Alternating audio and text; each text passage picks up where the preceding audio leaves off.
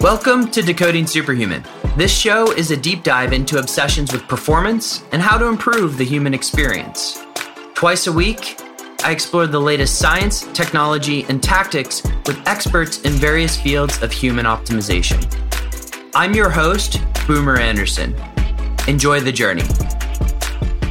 Superhumans! Boomer Anderson. We are back with another episode of the Decoding Superhuman podcast. Occasionally at conferences, I get to speak to very smart people. Actually, at every conference, I get to speak to very smart people. And as you know, smart people and smart conversations are things that just absolutely light me up. And our guest today is one of those people. I met him at the Biohacking Latvia conference, and immediately we got along. We talked about Bitcoin, chrononutrition, which is what we get into today, and so many other different topics. But our guest today is Greg Potter. And Greg Potter's PhD work at the University of Leeds on sleep, diet, and metabolic health was featured by the likes of BBC World Science, The Washington Post, and Reuters. Today, I wanted to have him come on the show and talk specifically about chrononutrition because there's a lot out there on fasting, time restricted eating. And for my own edification, I wanted to set the record straight. And Greg surely did not disappoint. We talk about time restricted eating versus fasting. We get into optimal meal times, whether or not early time restricted feeding is a more useful tool than really skipping breakfast. And finally, I get to pick his brain a little bit on my own diet and how to construct the proper diet for somebody who works out in the middle of the day, but also is reaching for new heights always in cognitive function. The show notes for this one are at decodingsuperhuman.com slash Greg. That's G R E G. Enjoy my episode with the fabulous Greg Potter. Dr. Potter, Greg, welcome to the show. Hey, Boomer. Good to speak to you as always. Hey, it's um, you know we should be calling you tidy spokesperson today, but uh, I think that's an inside joke between the two of us that anyone listening to this right now may not get. Um, but you know, you and I have had the pleasure of interacting quite a bit in Latvia, of all places, at the Biohacking Latvia conference, and I got to say, uh, I learned a lot from you that weekend. So thank you for everything you've taught me so far. Oh, pleasure. So today we're going to delve into the world of chrononutrition, and before I do that, there's something that I may have wrongly said at the Biohacking Latvia comfort, conference that uh, I would like to just kind of clarify a little bit. So when when you're talking about population data and looking to determine morning people versus night people, what is the issue with quoting percentages? Because uh, this is something I would like to understand. There's numerous books out there that say, you know, 30% of people out there are morning people or 40 or whatever the number is. What's the problem with that? Yeah, and this is a classic case of me getting on your case about semantics because I'm a pedant. So I apologize for that. no but, need to apologize. my point was that if you plot the distribution of chronotypes, of people of a given age, then that might be useful when you're analyzing your data in a research setting, for instance. But the issue is that some people assume that the resulting distribution reflects some sort of healthy range for people of those demographics. And as an analogy, making that assumption is much like taking the body mass indices, which is a measure of how heavy somebody is relative to how tall they are, of the same people and then splitting them into three groups one underweight, one intermediate, and one overweight. Even though we know that that would probably be misguided given that the majority of people in many Western countries now are overweight or obese. So, if you want to get a better idea of your true chronotype and chronotype and morningness, eveningness, which you were referring to, the idea of somebody being a morning lark or a night owl, are related. They're somewhat distinct, but for the sake of this conversation, we can just treat them as the same thing. If you want to get a better idea of your chronotype, you could go camping with some friends of a similar age. And if you do that, then you'll get a sense after a few days of where your biological timing sits relative to your peers.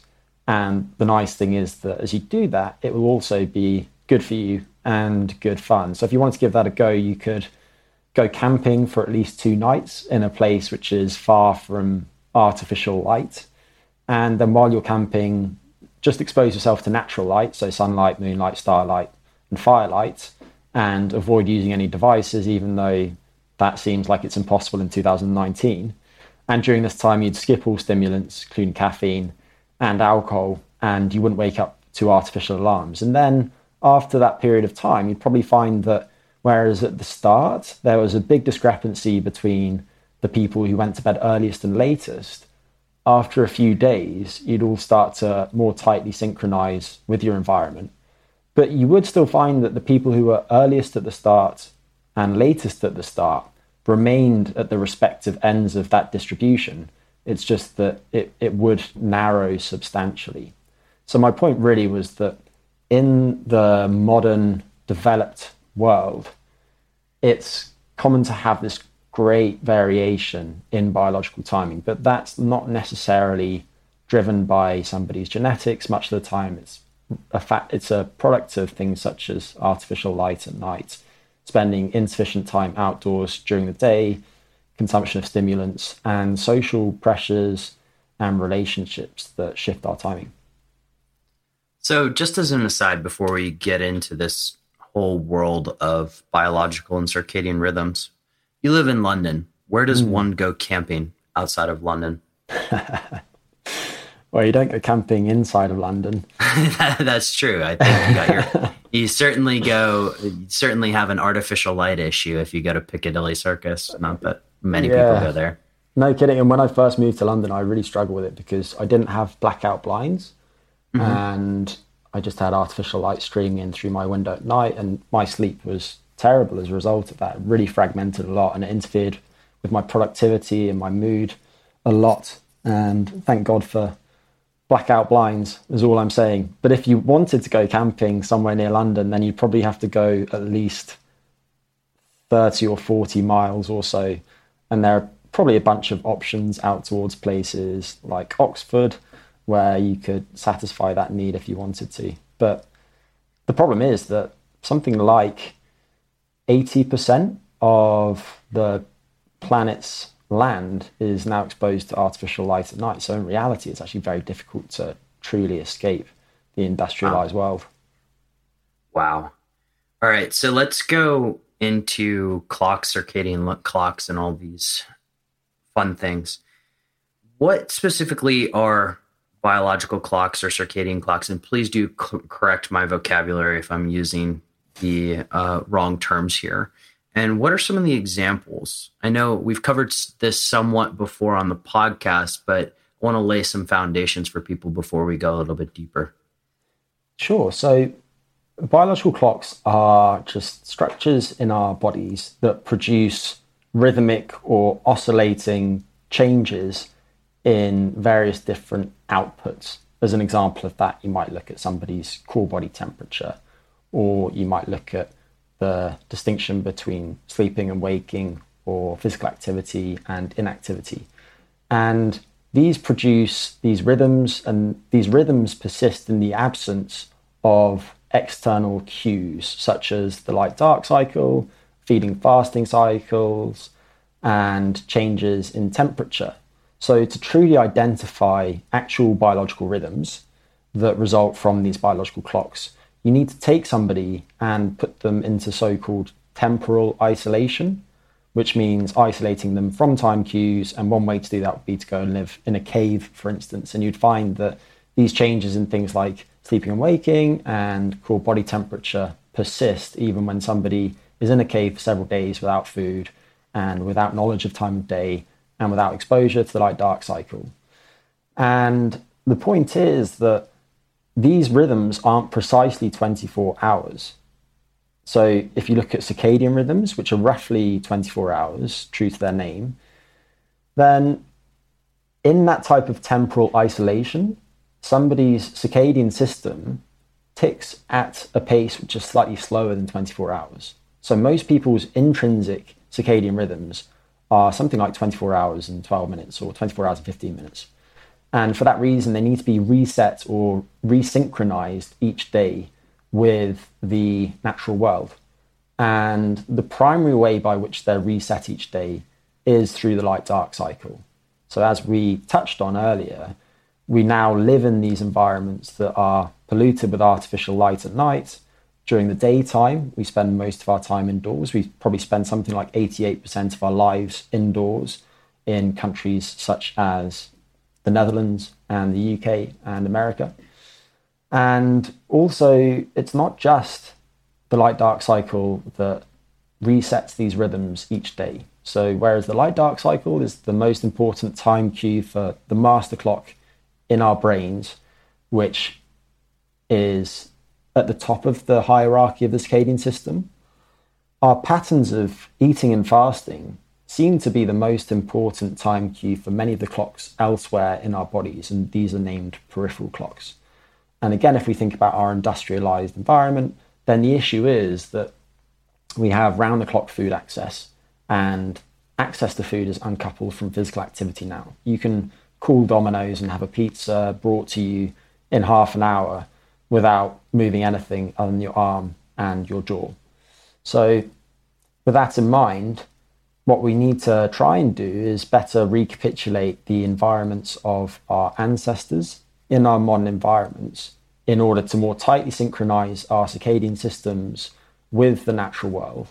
And what will likely happen if we do that is we'll experience an array of health benefits because we now know, based on a variety of different types of research, that disruption to the circadian system associates with a variety of negative health consequences. And this brings up an important point, which is that, like most things in biology, we have circadian rhythms, and these are driven by the circadian system because it's a fitness characteristic. It actually helps us pass on our genes. And there have been experiments in other animals in which the researchers have genetically manipulated the other animals. That sounds quite nefarious, but you understand what I'm saying. yeah. And by doing so, their intrinsic rhythms or the length of their biological days differs more dramatically from 24 hours than wild type animals, animals that haven't been tampered with. And what you find is that those genetically manipulated animals have lower reproductive success. And if you actually change the light dark cycle such that the light dark cycle moves from 24 hours closer to the period of that animal's body clock, then the genetic mutants actually then become more reproductively successful in some species. So, accurate timekeeping, having a body clock which tightly synchronizes with the 24 hour world, seems to actually be important from a Darwinian perspective, too. So, practically speaking, what this means for us is that we need to pay close attention to our patterns of light exposure and time in darkness, too. We need to eat at the correct times and fast at the correct times and then be aware of other stimuli that can disrupt our circadian rhythms, which are things such as certain stimulants and perhaps also a few other factors too. All right. So this is a lot to take in, but also right now you mentioned a couple of things about eating at the correct times, fasting at the correct times. How aside from going camping in the wild and determining sort of your actual rhythm, mm. how do we determine? I guess this is called the biological day. How do you determine that? Yeah, so biological daytime in its truest sense is. And is it is it different than chronotype? I guess is a sure. basic question for me. Yeah, it's it's related to chronotype. So chronotype in its truest sense is the timing of somebody's circadian system relative to some fixed time point in the outside world. So, for example, you could look at the time at which somebody's core body temperature, remembering that core body temperature is primarily a product of the circadian system. You could look at the timing of that relative to dawn in the morning, or you could look at the timing of what's called dim light melatonin onset, and I'll come back to that relative to dusk at night. And the biological daytime is when melatonin is very low. So, with that said, I just need to quickly explain uh, the basics of how the circadian system is regulated. So, we have these photoreceptors in our eyes that detect light exposure. And then this information about light exposure is recorded by these specialized cells and it's sent directly back to a structure called the suprachiasmatic nucleus or the master clock in the brain that I mentioned earlier, which is at the top of this circadian system hierarchy. And then that structure sends this information back to a, a small gland called the pineal gland.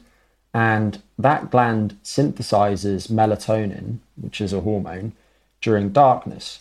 So, in this way, melatonin is an internal time cue, it's an internal darkness signal.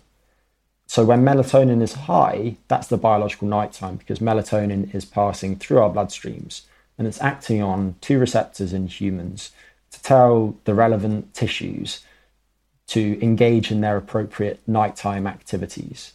So, with all that said, chronotype and the timing of the biological daytime are absolutely related to each other. And we can't measure melatonin practically in the wild on an ongoing basis. So, with that said, is, is there a heuristic that people can use to understand when their biological daytime is likely to be occurring? I think there is. So, in most people, what you find is that there's a sharp increase in melatonin synthesis about two hours before their habitual bedtime. So, if you go to bed at 10 p.m., then the start of your biological nighttime is typically around 8 p.m. And if you don't wake up to an alarm, then the end of your biological nighttime or the time at which melatonin falls substantially such that it's practically ne- negligible is commonly around the time that you would naturally wake up. And that has implications, as we'll get to, for the best times at which to eat.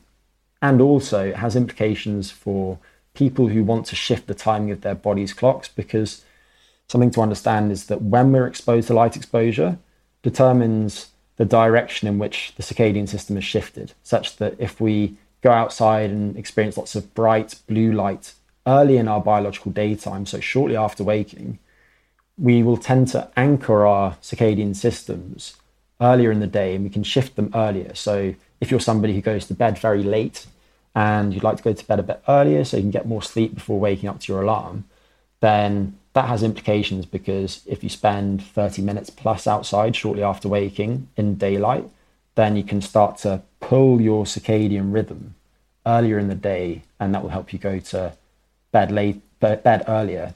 And likewise, if you're somebody, perhaps you're very elderly and you're finding that you're going to bed very early and waking up very early, but you'd like to go to bed later and wake up later, then you can reduce your light exposure in the morning. So, for example, if you're outside, you could wear sunglasses.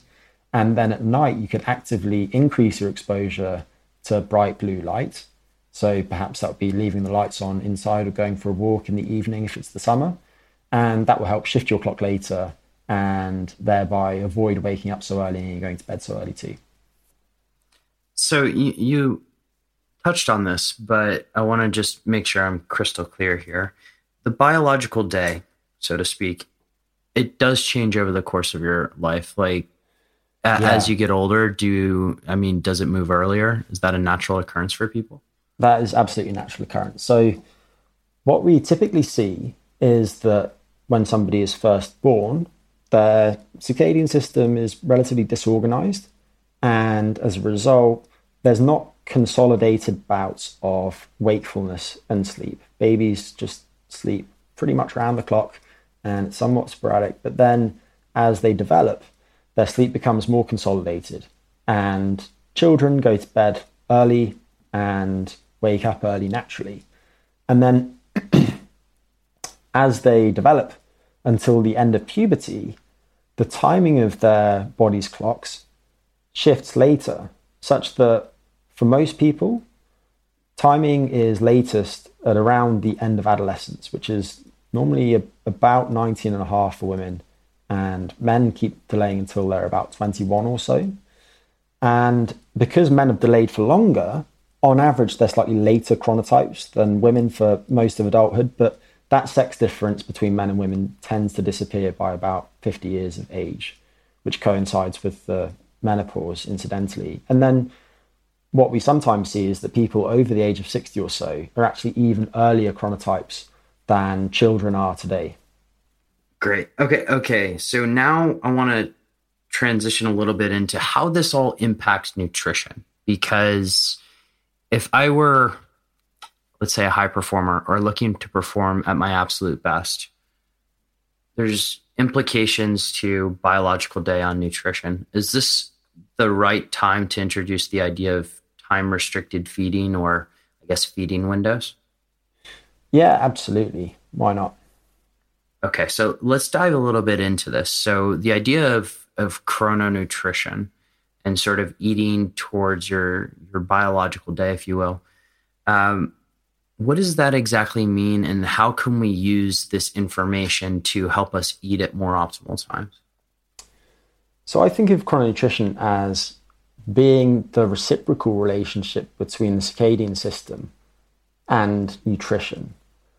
So, in principle, an understanding of the circadian system has implications for the best time at which to eat, as we'll get to, but also the foods that we consume, as I mentioned, in turn influence the timing of the circadian system.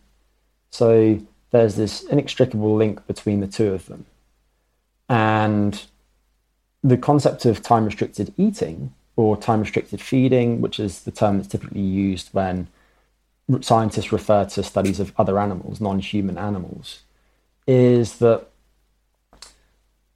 the period in which calories are consumed is restricted to 12 hours or less each day. And this has risen in popularity in recent years. And there's been some really interesting science that's come out showing that applied correctly, it seems to be beneficial, especially if it's confined to the early parts of the biological daytime. So I don't know if you want to use that as a springboard for an additional discussion. Oh, of course. I, I definitely want to go deep on the time restricted feeding part because I guess how do you use the biological day to time your meals and perform optimally. I'd love to go a little bit deeper on that. Mm-hmm. Okay. So, with all of that said, there are various research groups around the world who have historically looked at breakfast skipping. And mm-hmm. what we see in cross sectional research, in which scientists just ask people to report when they're eating, people who skip breakfast tend to have worse health outcomes. But the issue is that they also tend to have worse health behaviors. So, drawing the conclusion that skipping breakfast leads to worse health outcomes is perhaps misguided. Mm-hmm. And so, based on that, there have been some very nicely controlled studies of breakfast skipping that have been done in recent years. And two of those have been done by researchers at the University of Bath. So, in the first of these studies, they looked at lean young adults. And what they did was they split them into two groups. So, in one group, the people were asked to consume no calories before midday. That was the breakfast skipping group. And in the other condition, they were asked to consume at least 700 calories by 11 a.m. And both conditions lasted six weeks. And then they followed them up over time. And what they found was that there were no differences in how they slept or in the health of their cardiovascular systems and their meta- metabolic health. But what they did find was that people who skipped breakfast had ba- greater blood sugar variability in the afternoon, which over time you would expect to associate with an increased risk of diabetes. So that's some tentative evidence that breakfast skipping might not be smart. But bear in mind that this is a form of time restricted eating, right? Because they're skipping mm-hmm. breakfast, and for that reason, their caloric period is longer than it otherwise would be. And then a couple of years later, the same researchers repeated exactly the same study design in obese people.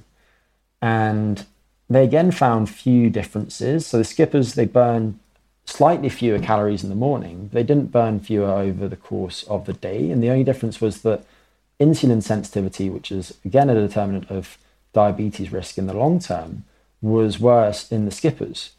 So at this point, you might start thinking, well, maybe time restricted eating is misguided. But we were speaking earlier about this concept of the biological daytime. They're skipping breakfast, then they're loading many of their calories later in the biological day. And what's happened recently is there are some researchers, particularly researchers at Pennington Biomedical Research Center, who have started to look at early time restricted eating. And in broad strokes, what they found is that early time restricted eating seems to be very good for cardiometabolic health. So the first of these studies was done last year, and they looked at overweight and obese men who have prediabetes. So these people haven't surpassed the clinical threshold at which they would be diagnosable with type 2 diabetes, but they are at substantially higher risk of developing that disease. And they had all adults go, go through two conditions. So, in one condition, they spread out their three meals over 12 hours each day, which is still a form of time restricted eating for five weeks. And in the other condition, they had exactly the same diets, but they were consumed within a six hour period each day that finished by 3 p.m. And what they found is that the early time restricted eating condition led to better insulin sensitivity, lower measures of oxidative stress, which associates with an early aging phenotype. So people tend to age faster when they experience higher oxidative stress. So that's a good thing. That's a good effect of early time restricted eating. But people also had better appetite regulation and they had a very substantial drop in their morning blood pressure, which is all very encouraging. And then just this year, they published two more studies and they've used much shorter interventions this time in overweight adults. And what they found is early time restricted eating tends to improve glucose levels over or blood sugar levels over the 24 hour day. It also changes the fats in the bloodstream a little bit, perhaps the expression of some genes, which, if anything, seem to be beneficial in terms of what you would hypothesize the change in gene expression would lead to over time. And then also, they've again found that this early time restricted eating improves appetite and it seems to increase fat oxidation, which over time you might think would lead to greater loss of body fat.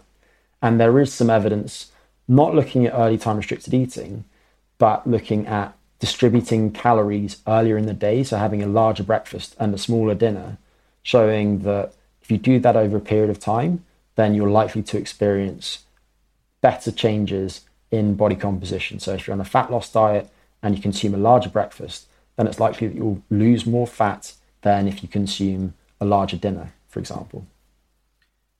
Okay. There's a there's a lot to break down here and I would love to just kind of double click on a few of the things that you said. So coming back to just this idea of skipping breakfast and sort of what a lot of the fasting world is calling 16-8. Mm.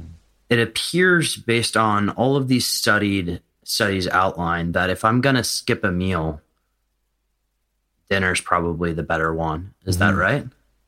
Yeah, I, I would agree with that based on everything that's been published so far. Okay.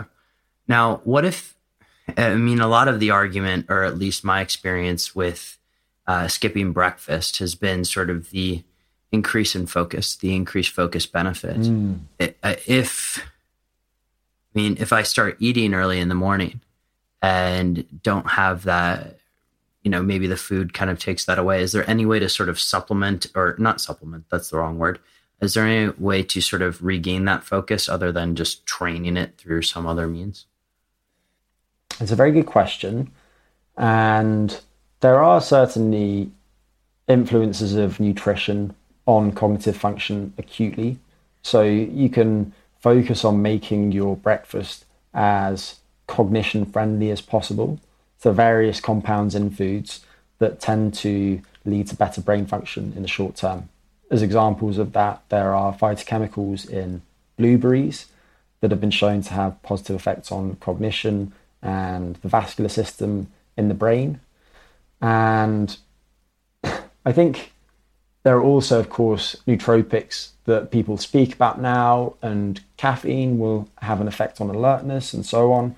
But the quality of the diet in general is important. And for me, as somebody who's very interested in sleep, I, I generally try to nudge people towards reducing their caffeine intakes and their stimulant intakes, if anything. So, certain foods do have these beneficial effects on cognition. And if you're going to consume breakfast, then avoiding heavily processed foods is going to minimize the likelihood that consuming breakfast is going to negatively affect your attention and your executive function, so your ability to plan and monitor your different tasks. But with that said, I completely understand what you're speaking about, and I experience the same thing. If I skip breakfast, then I feel cognitively sharp in the morning. And this really depends what you're optimizing for. So if you're optimizing for metabolic health, then I agree that skipping dinner is definitely the way to go. If you are optimizing for performance at work, then you might find that fasting is beneficial. What I will say is that, to my knowledge, there's very little science showing that that type of dietary approach, so maybe having an eight hour caloric period or feeding window later in the day, has positive effects on cognition. The next question is whether it's possible to strike some sort of middle ground between the two. So let's say that you, you, you want to have the beneficial effects of skipping dinner or consuming fewer calories late in your day, but you also want to have the beneficial effects of skipping breakfast on your cognition. Well, in that case, one strategy which is untested to my knowledge would be to make the first meal of the day relatively small and the final meal of the day very small, and then concentrate many of your calories around the middle of the day. And that might make sense, especially if your goal is optimizing your body composition.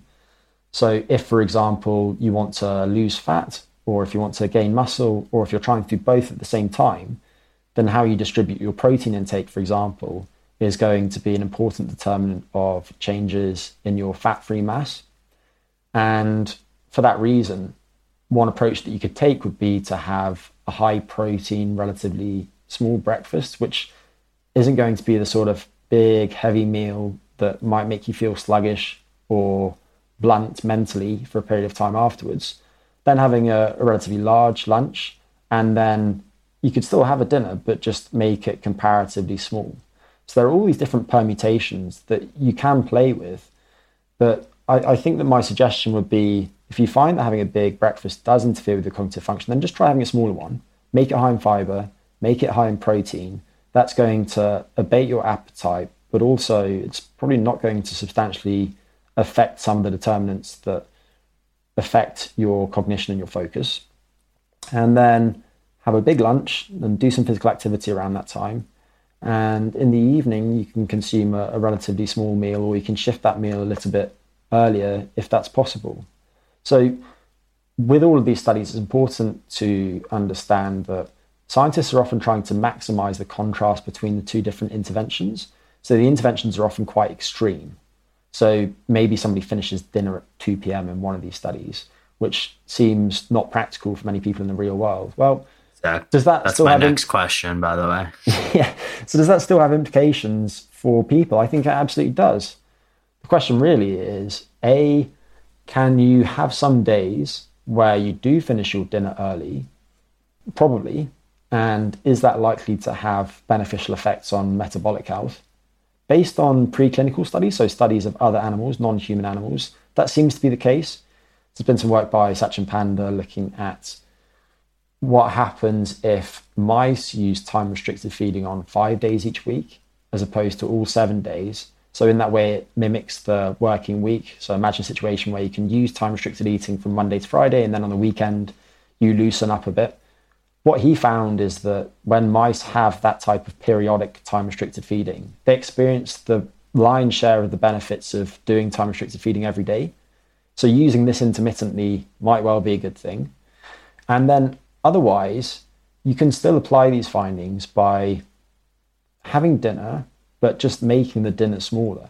So maybe you want to be social and you want to hang out with your friends in the evening. You want to go out and have a good time, but you just you just don't have to follow suit and have a giant meal in the evening. you can just have a smaller meal. And, and there is evidence showing that that is beneficial for first sleep. There's really nice work published last year looking at heart rate variability, which is broadly an indication of how much duress somebody is under. And what they found is that when people consume smaller dinners, but consume the same number of calories over the entire day, they have higher heart rate variability at night, which should lead to or should associate with more restorative sleep. But then also, there's been some work by some researchers led by Daniel Jakubowicz a few years ago. And what they did was they looked at a 12 week intervention in overweight and obese women and they split them into two groups. One of the group, one of the groups, or half the people, consumed half of their calories at breakfast, so lots early in the day, and the other consumed half of them at dinner. And they found that those that consumed half of them at breakfast lost more than twice as much body weight, more than twice as many inches off their waists, and had better improvements in blood sugar and blood fats too. So I think take take the research with a pinch of salt. Think about how you can try and capitalize on some of the findings within within your own life, but you needn't try and mimic the interventions that he used, and certainly don't stress about small deviations from what you're trying to do now and then. All you should be trying to focus on is is slowly getting better over time and making changes that you feel are sustainable and have fun with it. You know, try one thing, give it a go for a bit, ingrain it as a habit, and then if it works, then brilliant. Try something else too, which you think is likely to amplify that effect. If it doesn't work, then it was a fun experiment and move on to the next one. Wow. So you just covered a lot of my one of my follow up questions, which was definitely the social aspect of just whether or not uh, the benefits of being social, going out for dinner in places like Argentina and Spain, where they eat quite late, mm. um, outweigh sort of the benefits of eating smaller meals. I, I don't yeah. think that study has been done yet, but no, it'd be a very be hard thing to study because the the quality of the social interaction is going to be a massive determinant of whether positively. Yeah. If you go out for you dinner with people with... that you despise, then it's probably not going to be a good thing. Uh, okay, so a couple of ways to break this down, just for people, make sure that we're 100% clear here. Mm. Uh, if I were to say the old adage, you know, eat like a king at breakfast, eat like a queen at lunch, and then a pauper at dinner, would mm. that broadly apply towards how to follow loosely this time restricted feeding concept yes. or it, some of these studies? Yeah, it, it absolutely would. So I think that's great advice for most people with a couple of caveats. So one would be, as I mentioned earlier, certain macronutrients, so protein specifically, you probably do want to distribute relatively evenly during the day. The evidence on this is somewhat mixed, but if you are interested in optimizing your body composition, so looking better naked, then you, you do want to focus on getting a certain amount of protein on a per meal basis, which is probably something to the tune of 0.4 grams per kilogram of body mass. It's around that. So, with that said, yes, that makes sense. The exceptions would be certain populations. So, one would be athletes with very high energy expenditures. If you are a Tour de France cyclist, you shouldn't be too fussed about having a small dinner and a big breakfast. You're going to be cranking through an awful lot of energy, and you should be pretty much eating round the clock to try and support your training load. So, that would be one group. Another would be pregnant women and nursing mothers, just because it's prudent to not recommend that those people try time restricted eating until it's been studied more formally more formally. I don't see any reason why it would be unhealthy. I suspect if anything that done correctly it would probably actually be healthy. But that's something to consider too. And then another one might be people with eating disorders. So people who are already hyper focused on their diets. Maybe they have orthorexia and they're unhealthily obsessed with consuming a healthy diet. If that's the case, then trying to do one more thing with their diet is probably not something that they should be concerned about. They should just be trying to regain a healthy attitude with what they eat and what they drink. But in broad strokes, yes, I completely agree that given that the majority of people in developed countries consume a relatively small breakfast, a moderate sized lunch, and a big dinner, inverting that such that they have a very big breakfast, moderate sized lunch, and a small dinner is surely a good thing. The one more the, the one more caveat that I'll add is just that if somebody does exercise in the afternoon, for example, then distributing a considerable portion of energy intake around the exercise bout is likely not a bad thing by any means because the exercise will have all sorts of beneficial effects on how the different nutrients are metabolized subsequently, such that they're more likely to be partitioned towards fat free mass and less likely to be stored as unsightly fat mass. Okay, if I may, just because I have you here and I want to guinea pig myself. Um, if I work out in the middle of the day, let's say rather than going to lunch, and previously I did skip breakfast, but based on this conversation, I may want to change things a little bit. If I go out and work work out in the middle of the day, is sort of a, a right ish, and we're going to say ish because, of course, we can't be precise um, mm. necessarily here is a right ish way for me to look at this is to have uh, my 0.4 grams per kilograms of protein in the morning uh, with higher fiber, maybe something like a smoothie, then have my biggest meal right after that workout. And then my last meal be a little bit smaller, but still hitting that 0.4 grams per kilo. Do I have that right? Yeah, I think if you're going with a three meal a day approach, then that would be a perfectly smart way to go about it. And the mm-hmm. 0.4 grams per kilogram is just a heuristic. Mm-hmm. And if you're consuming fewer meals, then you might want to consume slightly more protein relative to your body mass at each of those meals. But I suspect that that would be a good strategy for you given your goals. Obviously, you want to be sharp, and early in the day is a really important time of day when it comes to work because you're going through those decisive points at which whatever you do is likely to have a strong effect on your subsequent actions. So if you open up your laptop in the morning and the first thing that you do is go to social media, then maybe you end up wasting the next 90 minutes. But if you open your laptop in the morning, the first thing that you do is go to some sort of note taking app like Workflowy, or if it is going to start work on some sort of very cognitively demanding task, some sort of deep work, then that's likely going to have a much more positive effect on your ability to get things done that day. So if that's your approach, then that makes sense to me. The one thing that I'll add also is that there's a dip in wakefulness around lunchtime. So most people experience this sort of post lunch slump. It's mm-hmm. what some people call it. And people often think that that is the result of lunch.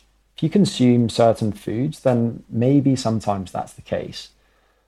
So glucose, for example, inhibits activity in orexin neurons in the brain, which promote wakefulness. But with that said, that nadir in wakefulness around that time of day, maybe 1 p.m., is largely driven by the circadian system. So if your focus is really on getting work done and you experience that type of slump and you want to plug in exercise at that time of day, then that's a really smart strategy, I think. But also, recognize that that dip in wakefulness at that time of day it does have an evolutionary basis and current thinking is that it's probably because that time of day is the hottest time of day. So it's no coincidence that people take siestas in hot countries. And the function of that dip in wakefulness is to have people go and take a nap so that they stay out of damaging uv rays from sunlight. They're escaping from sunlight. And interestingly, if you look at some pre industrial people, what you find is that during the hotter months of the year, they move to a biphasic sleep pattern where they have this lunchtime nap. And in the cooler months of the year, they have a monophasic one where they just sleep in one consolidated overnight bout. So, sorry, that was a very long answer, but basically, Boomer, I think that that would probably be a, a good strategy for you. That's awesome. One of the trends and I, know you're in some of these groups and speak in some of these circles as well one of the things that we see is this one meal a day concept mm. can we uh, you and I had a fascinating conversation on this, and I would love it to open this can of worms with you right now. One meal a day, is it possible, sustainable over the long term? I, I do have a question on the amount of protein that we're able to process at any given time. But mm. uh, in your opinion? Yeah. Well, I guess that you ask the people who are trying that. Some people seem yeah. to be able to make it work for them. Do those mm-hmm. people have families? And does that approach interfere with their social life in some way? Maybe. So it really depends what your values are. And you can try it, of course. But in terms of metabolic health, I don't see any evidence that that's the way to go. It hasn't been comprehensively studied. There were a couple of studies published around 2007, 2008 that looked at this one meal a day pattern. And it was Mark Mattson who did that work. And they didn't really find any beneficial effects of it. But with that said, what we don't have is research looking at whether the timing of that one meal a day is important. And I suspect it would be important. So one meal a day at brunch is, in my mind, likely better than one meal a day in the evening. And we haven't really spoken about mechanisms, but there are all sorts of reasons to think that that's likely the case. So, for example, if you look at how well your body clears blood sugar, that's higher in the biological morning than the biological evening.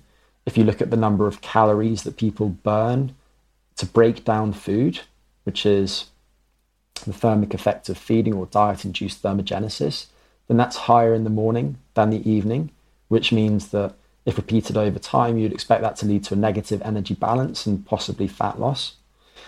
And our digestive systems, frankly, seem to work better at that time too. So they, they push food through them faster, and there are changes in the composition of the flora in our guts, which perhaps have implications for the best time at which to eat too. And if you look at insulin sensitivity, then various different cells, such as adipocytes or fat cells, seem to be more insulin sensitive around midday.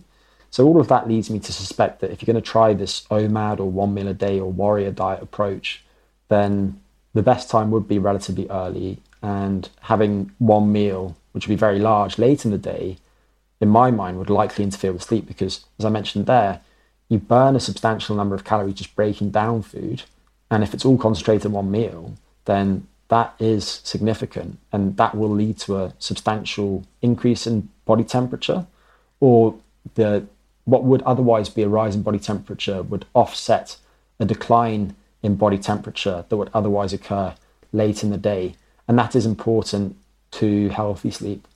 So body temperature has a peak during the biological nighttime and if you eat too late in the day then it's likely that it will take you later to reach that peak, or the amplitude of the core body temperature rhythm will be smaller, which will probably interfere with your sleep. So, one more thing to pick up on is your comment about protein. And I, I think it's a bit of a myth that you can only process, I'm using the word process loosely, a certain amount of protein at a given sitting. And I know that if, if you asked protein researchers like Stu Phillips or Don Layman or somebody like that about that, then they would say, well, that doesn't make any sense. It's not like you poop out your steak as it went in. You, you still break it down, but the, the question is whether having one very large bolus of protein, as per that one meal a day approach, is optimal in terms of skeletal muscle protein balance. And all the data suggest that that's not the case. Although, again, this hasn't really been studied formally, but going by what we know about the dynamics of protein metabolism, that seems not to be the case because if you consume a certain amount of protein and provided that protein contains a certain quantity of an amino acid named leucine specifically, it's one of the branch chain amino acids, then you will maximally stimulate muscle protein synthesis. And then for a period of time after that, if you keep consuming more protein, you won't have any additional effect on muscle protein synthesis. So it, it's having negligible effects on your ability to gain muscle. But then what you find is that after a few hours, that increase in protein synthesis drops off and eventually muscle protein balance starts to become negative. And if that is sustained as per prolonged fast, then you start losing muscle mass. So in this one meal a day approach, you'll get this big spike in muscle protein synthesis after the meal, and you'll also see a dramatic reduction in muscle protein breakdown after the meal too, because you've got all this extra protein floating about.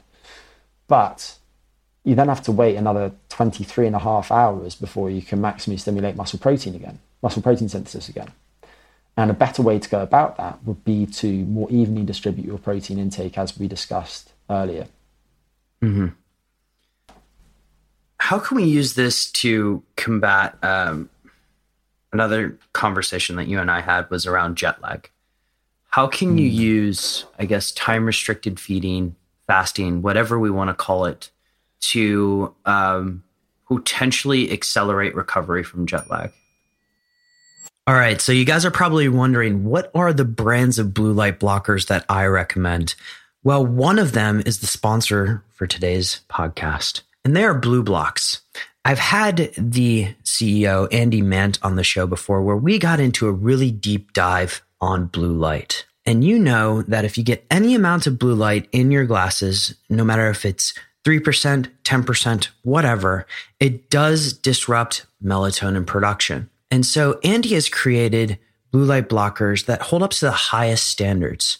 And in fact, and I'll link to it in the show notes, you can see when he's tested it versus other brands that they always come out on top. And so quality is a thing I appreciate and is what exactly I recommend for all of our clients. But if you head over to blublox.com, that's B L U B L O X.com, and plug in the code DS15, you're going to get 15% off. And now on with the show. It's a really good question, and it's not a question that has been comprehensively studied yet. There have been some studies of non human animals looking at whether shifting the timing of food intake can accelerate the reentrainment or the resynchronization of the circadian system to changes in the light dark cycle. And based on that research, it does seem that well timed food intake might be able to accomplish that. But as I mentioned earlier, the light dark cycle is the main time cue for the master clock in the brain. And when you go to a new country, it's therefore your patterns of light and dark that you should attend to most closely in order to get over jet lag most quickly. And just on that note, for those interested or frequent flyers, go to the website jetlagrooster.com. It's really useful. You just plug in your origin and your destination and whether you want to start to shift your body clock in advance, and they'll give you very accurate, as far as I can tell. I've done some back of the napkin calculations, recommendations regarding the best times at which to expose yourself to light and to avoid light. And if you want to take melatonin to get over jet lag faster, the best times at which to take that too. So, with that said, what you find during jet lag is that often people experience gastrointestinal distress when they reach the new time zone because their GI systems, their digestive systems, are basically still timed to their original time zone. So they're now consuming food during the biological night time, and that leads them to discomfort. So the question is whether you can be very careful about how you time your diet and perhaps the foods that you eat to the composition of your diet such that you can get over jet lag faster. And my thoughts on this are not set in stone by any means, but based on my experience and my interpretation of the data, I can I can give you some very tentative advice. And that would be first, if if you're interested in doing longer fasts, which I think are definitely useful for many people, especially people who are very overweight to start with. Jet lag is a good time to try a longer fast because plane food is generally pretty bad. I must it's admit, a crime. I'm I'm, I'm a massive yeah, I'm a massive fan. Just to be transparent, I, I, I really enjoy it, but I'm not hard to please when it comes to food. but, but the quality of plane food is not the best, to put it lightly. Mm-hmm. And for that reason, skipping plane food, you're not really missing out on much, and you can just do a water fast during that time. And then the first day in the new time zone, after you've had an overnight sleep, So if, for example, Boomer, you were flying to New York, that would be I don't is that six or seven time zones for you? Seven. So that's seven time zones traveling to the west. So you've got to go to bed seven hours later and wake up seven hours later. Actually, it's day. six, but I mean I understand that. Sorry, sure. I, okay. I, I was just doing the math in my head. Yeah. So so if you've got to shift your body's clock by six hours, then what you could do is you could fast on the day of your travel and then go to sleep in New York that night and you'll be very tired and you'll likely wake up earlier than you would like. But then on your first full day in the new time zone, completely switch your meal patterns to the new time zone. So have breakfast at the same clock hour as you would have had at home. So if you're having breakfast at home in Amsterdam at 8 a.m., then have your breakfast at 8 a.m. New York time. And interestingly, whereas the master clock in the brain takes a while to catch up to new time zone, typically it's one to it can resynchronize by a one to two hour time zone difference per day. So if you travel across eight time zones, it will likely take the master clock in your brain anywhere between four and eight days to fully resynchronize to the light dark cycle. But whereas that's the case, these peripheral clocks elsewhere, which are primarily set by food intake, seem to be set faster.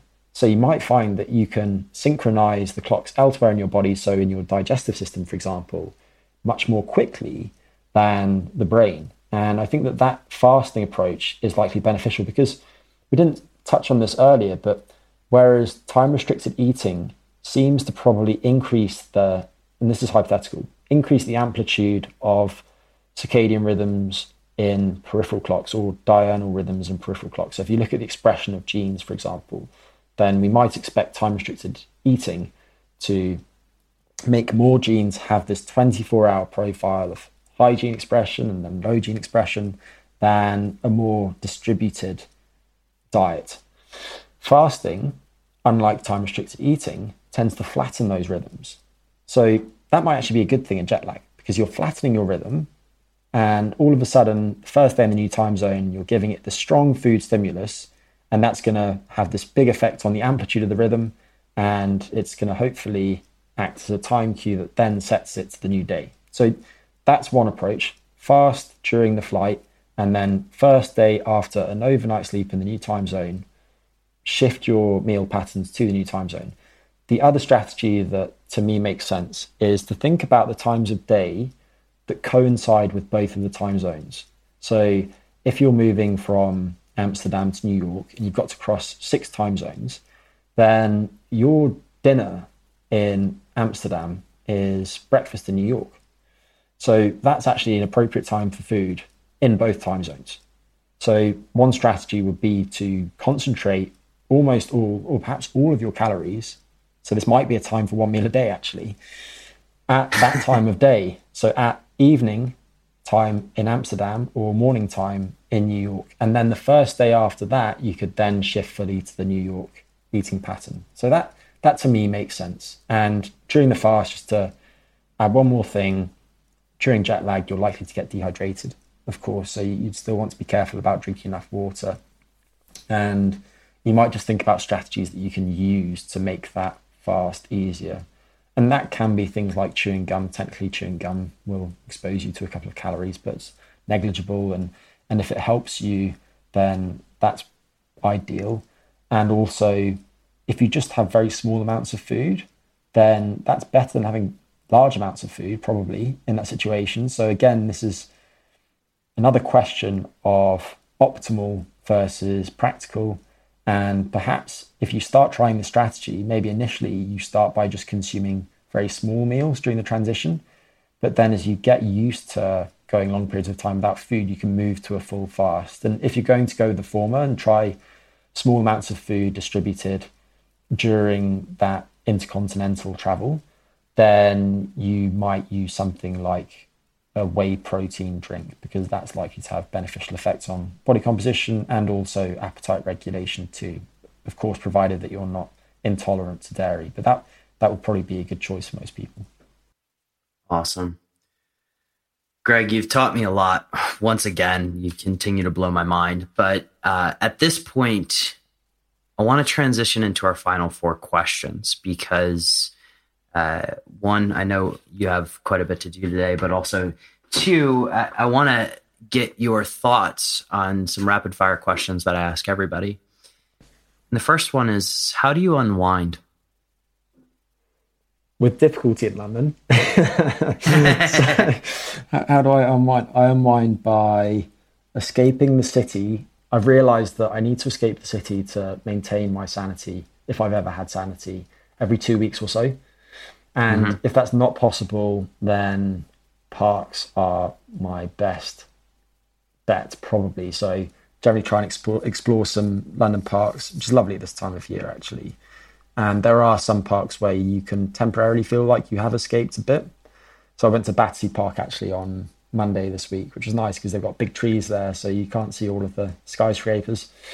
And then otherwise, it would be seeing friends, reading, and I suppose one more thing that I'll mention is just that I, I get pretty tightly wound sometimes. I don't think that people realize it necessarily. I'm normally quite good at keeping a lid on it, but I certainly do experience stress. And when that's the case, I tend to double up on my meditation practice.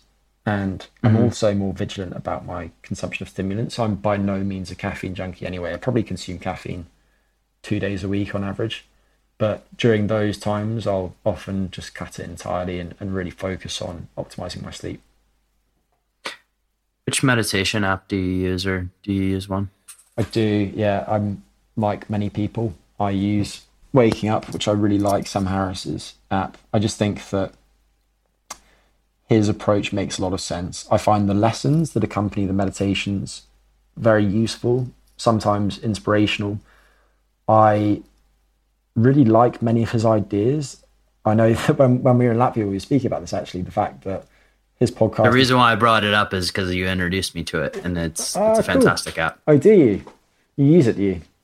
Yeah, I do. Oh, that's great. So I know that we we were speaking about Sam Harris, and I just think that although he gets a lot of pushback from many people, he he argues in favour of his ideas very coherently, and I also think that he's an exceptionally bright guy, perhaps the brightest guy in podcastdom, as I've said to you before. So don't agree with all of his ideas by any means, but I, I do find many of his conversations insightful and feel exactly the same way about his app. Before that, I used some tapes that were recorded by Mark Williams, which are available mm. on YouTube. And you can just get like a YouTube to MP3 converter to download those if you want to try those. And the accompanying book's good too.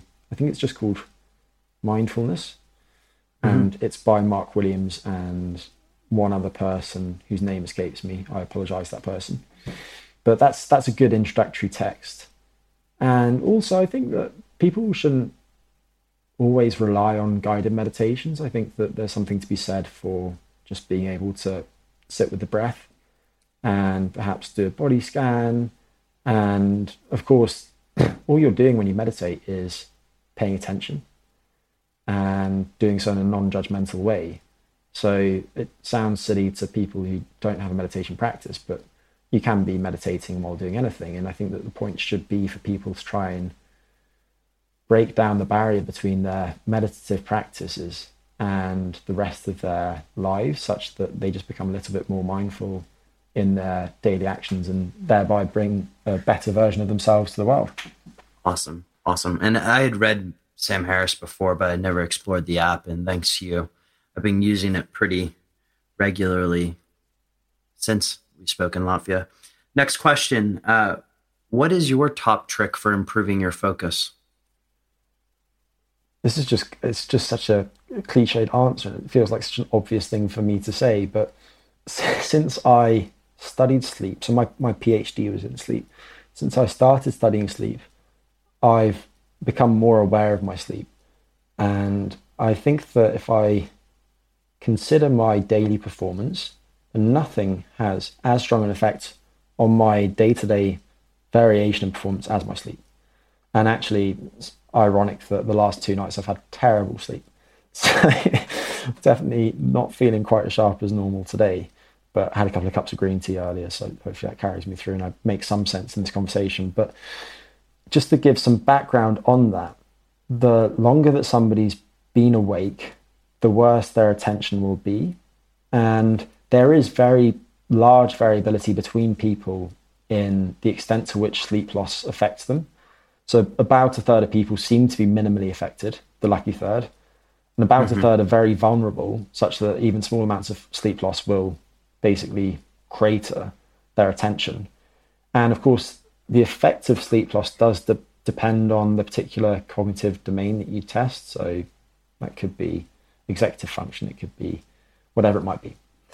And we, we do know something about why this is the case now. And basically, there are these midline brain structures called the default mode network, and they mm-hmm. become active shortly before our minds start to wander. So when we're task negative, we're not focusing on anything in particular. Maybe we're just ruminating and thinking about ourselves, just daydreaming. A lot of that seems to be driven by activity in this network. And in order to accomplish a goal, that network needs to be suppressed. And what should happen is there's this reciprocal switch between another network, which is called the frontoparietal attention network, and the default mode network. And this attention network is key to focusing, and it's also important to working or short term memory. So when somebody is sleep replete, there's this nice inhibition between the two. So you can switch seamlessly between focusing on something and letting your mind wander. And that's a very healthy pattern. And I think that it is actually important to let the mind wander at times, which is sometimes difficult in today's society.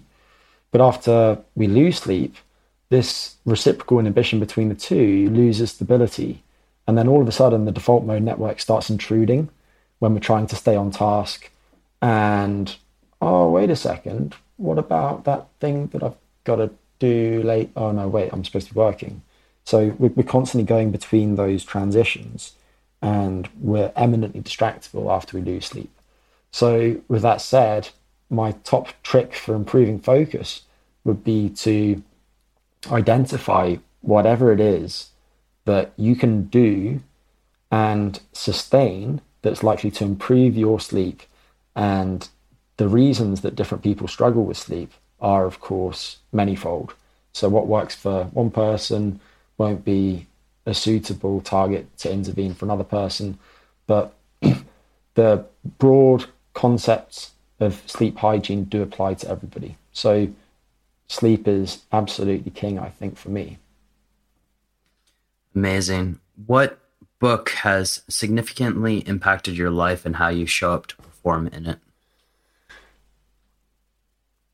So I'm not actually going to mention a book, and I'm going to pick something which has just been brought to my attention relatively recently. Boomer, I'm sure that you know Cal Newport. You've probably read his books, have you? Yeah, I've read a few of them. Yeah, so I, I haven't, but I've read his blog now and then, and I know that he, he's published a book recently called Digital Minimalism, and he came up with this idea of doing a digital declutter, which is basically going 30 days and trying to start your relationship with digital devices and media and taking a blank slate approach to it. So, what is the minimum amount that you need to use those digital devices in order to just get by in your life? So, maybe you need to use your phone to make phone calls, to pick up your kids, communicate with your daughter after school, whatever it might be, that's fine. So you're, you're absolutely not going to do away with your phone in that case.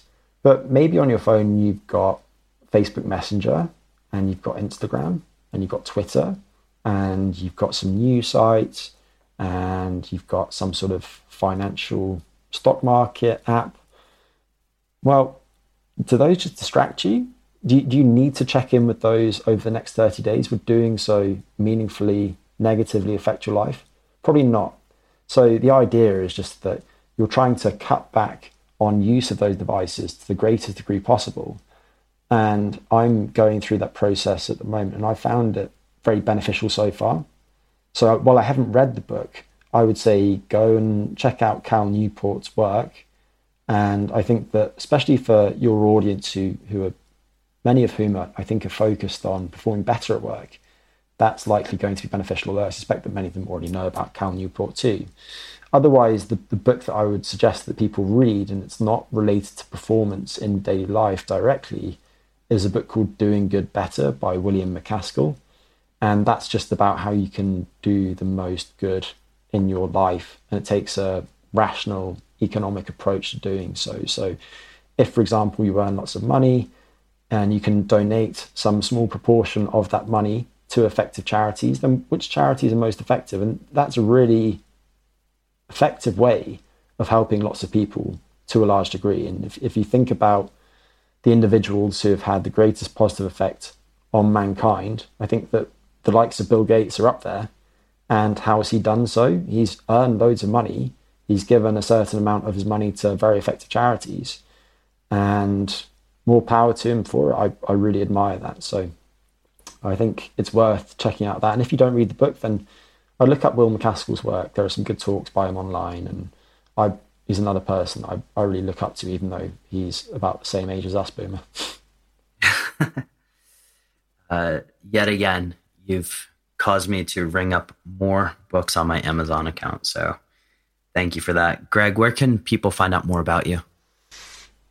So, true to the digital declutter approach, I don't actually use social media that much, but I do have an Instagram account and a Twitter account too, both of which are at GDM. So that's M for Maxwell Potter. And you can also find me on LinkedIn. And I have a ResearchGate account, which I haven't updated recently, where some of my academic work is located. But if you do reach out to me via social media, then I, I will get back to you in due course. It just might not be immediately. And if that's the case, then forgive me. But I, I will be back in touch at some point. And then otherwise, I, I do have some speaking gigs coming up. I'm hoping to see you at one or two of them, Boomer, but I'm speaking at the Biohacker Summit in Helsinki in November. I might be speaking at a biohacker event in Mexico in October. I'm speaking at a biohacker event in Russia in September and at the London Health Optimization Summit in September as well. So if anybody and it's unlikely that anybody is going to any of those events, but does go to one of those events, then please stop by and say hi. It'd be lovely to meet you. Awesome. And I'm sure I'll see you at least, well, more than one of those, at least London and Helsinki. But Dr. Potter, Greg, thank you so much for coming on the show. This has been an absolute pleasure. And just looking at my my notes right now, I've got more than a couple pages of handwritten things to do. So thank you for everything. Yeah, always a pleasure, mate. The show notes for this one are at decodingsuperhuman.com slash Greg. To all the superhumans listening to this, have an absolutely epic day. So, Greg is one of those people whose opinion matters to me a lot. And I love this episode because we got a chance to talk about so many different things from one meal a day, time restricted feeding, to biological rhythms and he is so knowledgeable on a variety of subjects. As a reminder, the show notes for this one are decodingsuperhuman.com slash Greg. It was an amazing episode. If you enjoyed it, share it with a friend. And if you really enjoyed it, head on over to iTunes and leave a five star rating. All the ratings help, guys. Thank you, superhumans, for listening and have an absolutely epic day.